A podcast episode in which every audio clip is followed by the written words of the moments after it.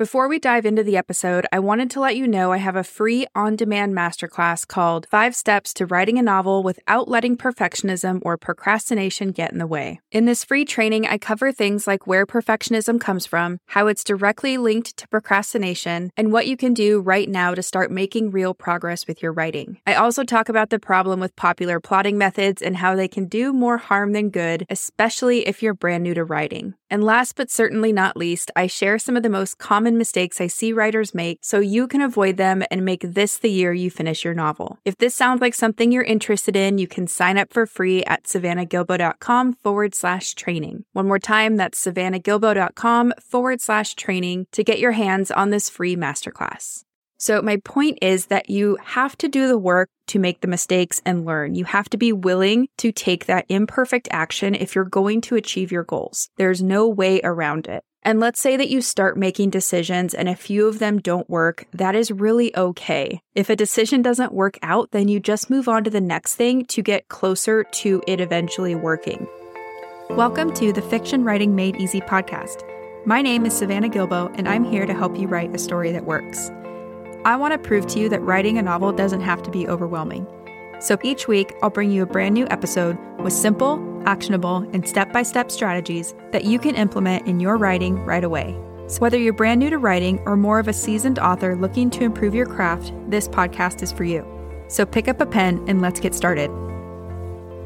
In today's episode, we're going to talk about something that I know a lot of writers struggle with, myself included and it's the idea of perfectionism versus procrastination. You might have heard me say this before, but I am a recovering perfectionist, meaning that I know I can be a perfectionist, and I also know that it doesn't really serve me as well as I might have once thought it did. I talk to a lot of writers who are at all stages of the writing, editing, or publishing process that also deal with perfectionism, but it's especially something that writers deal with when they're just starting out or when they're in the beginning section of their stories. Those tend to be the two biggest times I see perfectionism literally stop writers in their tracks.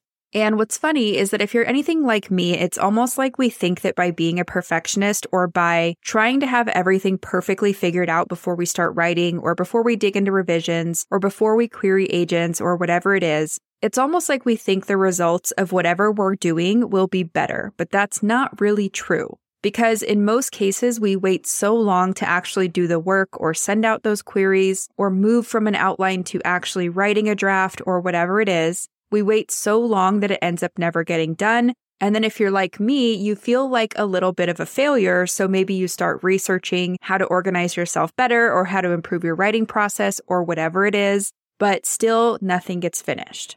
So here's the thing that I've come to realize. Perfectionism is really just another form of procrastination. And I'm going to say that again because I think it's so important.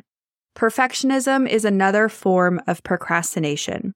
And to take this one step further, I also know that allowing yourself to take action, make decisions, and probably make some mistakes is how you're going to continue learning and growing and how you're finally going to finish your draft or get your book out into the world. So you have to be okay with making mistakes. Now, if you're a perfectionist, you're probably thinking, whoa, I don't like the idea of this, but just hear me out for a second because this is where I'm coming from. Over the last 12 months, I've really challenged myself to start making decisions more quickly. And this is not something that comes natural to me. I really like to take my time and weigh the pros and cons of everything, you know, gather all the facts and things like that. But more often than not, that results in me making no decision. And in many cases, if I don't make decisions, I don't hit my goals, whether those goals are writing related, personal, or professional. Because you do have to take action to move forward to hit your goals, right? Logically, I think we all know this, but it's not always easy to do. So I wanted to share what has helped me because maybe it will help you start to get into action. And what really helped me was hearing one of my business mentors talk about this idea of a cut bait date. And basically, this means that no matter where you're at in the process of whatever you're working on, by that cut bait date, you're just going to have to say, okay, the time is up. I have to make a decision. I'm going in this direction with my plot, or I'm choosing this story idea to write next, or I'm going to work with this editor or coach, or I'm taking this writing course, or I'm going to cut this scene, or whatever it might be. So, hearing this idea of a cut bait date was really helpful to me once I started to put that into practice. Also, around that same time that I heard about this idea of a cut bait date, I was working with a writer who had been waffling back and forth between publishing their book or putting it through another round of editing. And we talked about this video that he had seen where Seth Godin used the term ship it, which basically means to just get your work out into the world, even if it's not 100% what you want it to be.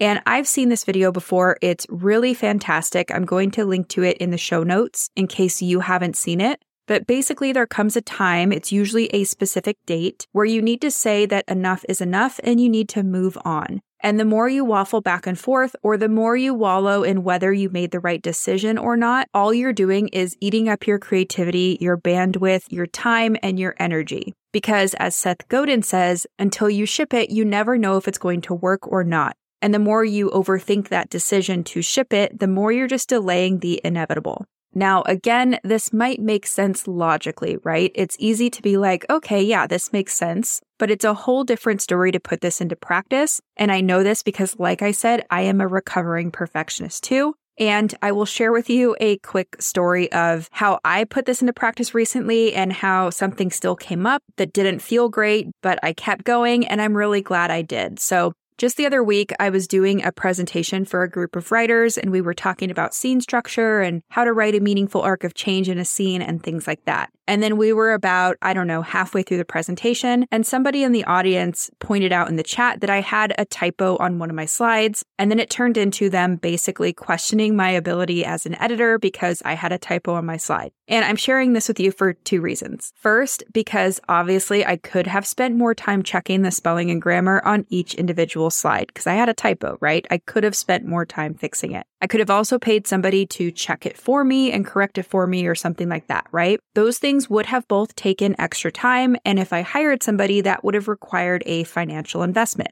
So I totally could have done that. And the perfectionist in me does wish that I had. I really wish that I had all my slides and everything I ever do. I wish it could be typo free and I wish it could all be perfect. But instead of getting hung up on this person's criticism or the idea that maybe I look unprofessional because I had a typo or two in my slides, I reframed it and I thought about all the other wonderful things that I was able to do because I did not spend the extra time proofreading my presentation. And look, for the record, I really did think it was good to go. I did proofread it, but we are all humans that make mistakes, right? It does happen. So let's just play with this example for a second because let's say I had spent another hour or whatever it took to proofread my slides. Or let's say that I had sent it out to someone to help me make sure that it was 100% perfect, whatever it is. Because of that time I spent doing one of those two things, I might not have gotten a podcast episode done that week. So, how would I have felt about not sharing a new episode with my wonderful listeners when I know that new episodes would definitely help them with their writing and it would definitely help get more stories out into the world? So, how would I feel about not sharing a new episode because I spent my time and energy, which I only have so much of and which you only have so much of, right? How would I have felt if I spent my time and energy making sure a slide deck was 100% perfect instead of getting out a new podcast episode for you? knowing myself, that would have not felt very good. And here's the thing. There were so many people that were at that presentation that just loved it. I got a lot of great feedback on how what we talked about helped them or opened their eyes to something in their own writing or whatever it was. So even though there was a typo here and there, I like to look at the good things that this imperfect presentation did.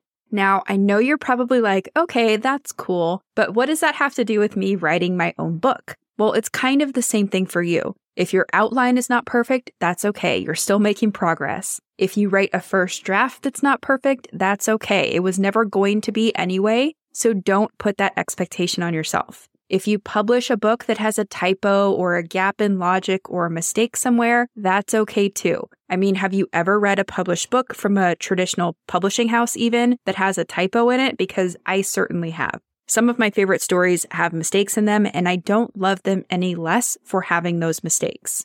So, my point is that you have to do the work to make the mistakes and learn. You have to be willing to take that imperfect action if you're going to achieve your goals. There's no way around it. And let's say that you start making decisions and a few of them don't work. That is really okay. If a decision doesn't work out, then you just move on to the next thing to get closer to it eventually working. So think of it this way it's almost like you're always just troubleshooting. And I think this is a nice frame of mind to have, especially when it comes to writing a book. You're either discovering your draft as you work through it, or you're troubleshooting the ideas that you've already committed to and that maybe you've already put on the page. And when this happens, or when you make a decision that doesn't particularly work out, you can just ask yourself, what can I learn from this, or where can I grow?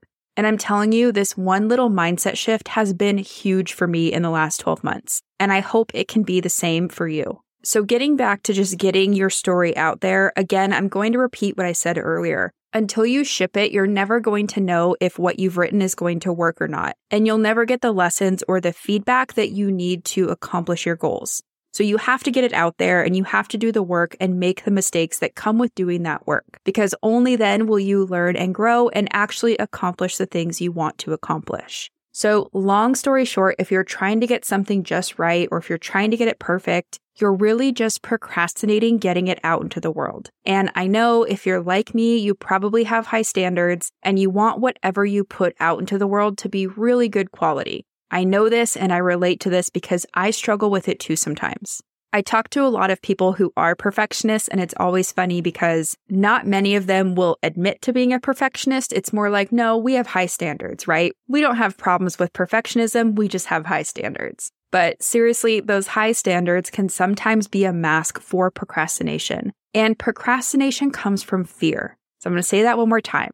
Procrastination comes from fear. You're probably feeling scared or you're worried about what people will think of what you're doing or what you produce, or you're afraid that your story won't work and what will happen if it doesn't sell, or what if you do put it out there and people don't like it. And even worse, what will people think of you if it doesn't sell or if you get bad reviews? I mean, we've all been there in some form or another. And that's okay. It's okay that our procrastination is just fear. We are human and fear is always going to be wired into our brains, right? That's just how we are. Fear helps to keep us safe in many different situations. But if you let it get the best of you, then finishing your book and getting it out into the world is going to be very, very difficult. So that's what I'm always trying to keep in mind, whether I'm thinking about my own writing or something I put out on the podcast or in a presentation I'm giving or even something in my personal life. We all have to be willing to put things out there that aren't perfect. They can be good or they can even be really good. Don't get me wrong. They don't have to be terrible, but they don't have to be 100% perfect either. And again, that's because perfectionism is not going to happen on your first shot at anything. Let's just say it's not going to happen at all, right? We probably shouldn't expect perfection ever. But you do have to get your stories out there. You have to get feedback. You have to see how people are resonating with what you've written. You have to see how they're reacting to it and see how you can make it better and things like that. So, the more you can start taking action and making decisions quickly, the better and more natural it will eventually feel for you to do so. The biggest hurdle that you will need to get over is your own mindset or feeling okay with putting something out there that's just good, not perfect. So I want you to feel like it's okay to put something out there that's good and not perfect because you know that you're going to get to that greatness or that type of story that you're really proud of. If you put it out there, pay attention to the feedback and how people are responding to whatever it is that you put out into the world. So, if you are a perfectionist or someone with really high standards, the next time that you're faced with a decision, I challenge you to be aware of the time you're spending on making that decision. Give yourself a time frame to figure it out, make that decision, cut bait, and never look back. So that's it for today's episode. I really hope that some of this hit home with you, especially if you're struggling with perfectionism or procrastination. And maybe if you've never thought that the two are linked before, I hope something in this episode will unlock things for you. So let me know. Come find me on Instagram or leave a review for this podcast and let me know if something in today's episode resonated. I read all of the reviews and I love hearing which episodes resonate the most. So let me know.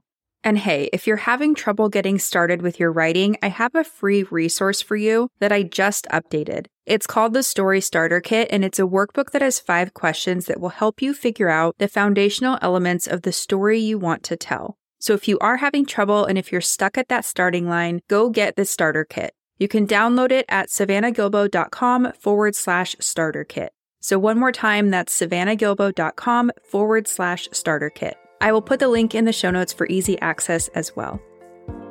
So that's it for today's show. As always, I want to thank you so much for tuning in and showing your support. If you want to check out any of the links I mentioned in this episode, you can find them over at savannahgilbo.com forward slash podcast. And if you haven't done so already, make sure you subscribe to the show because there's going to be another brand new episode coming out next week. If you're an Apple user, I'd really appreciate it if you took a few seconds to leave a quick rating and review. Your ratings and reviews tell iTunes that this is a podcast that's worth listening to. And in turn, that helps this show get in front of more fiction writers just like you. So that's it for today's show. I'll be back next week with a brand new episode. Until then, happy writing.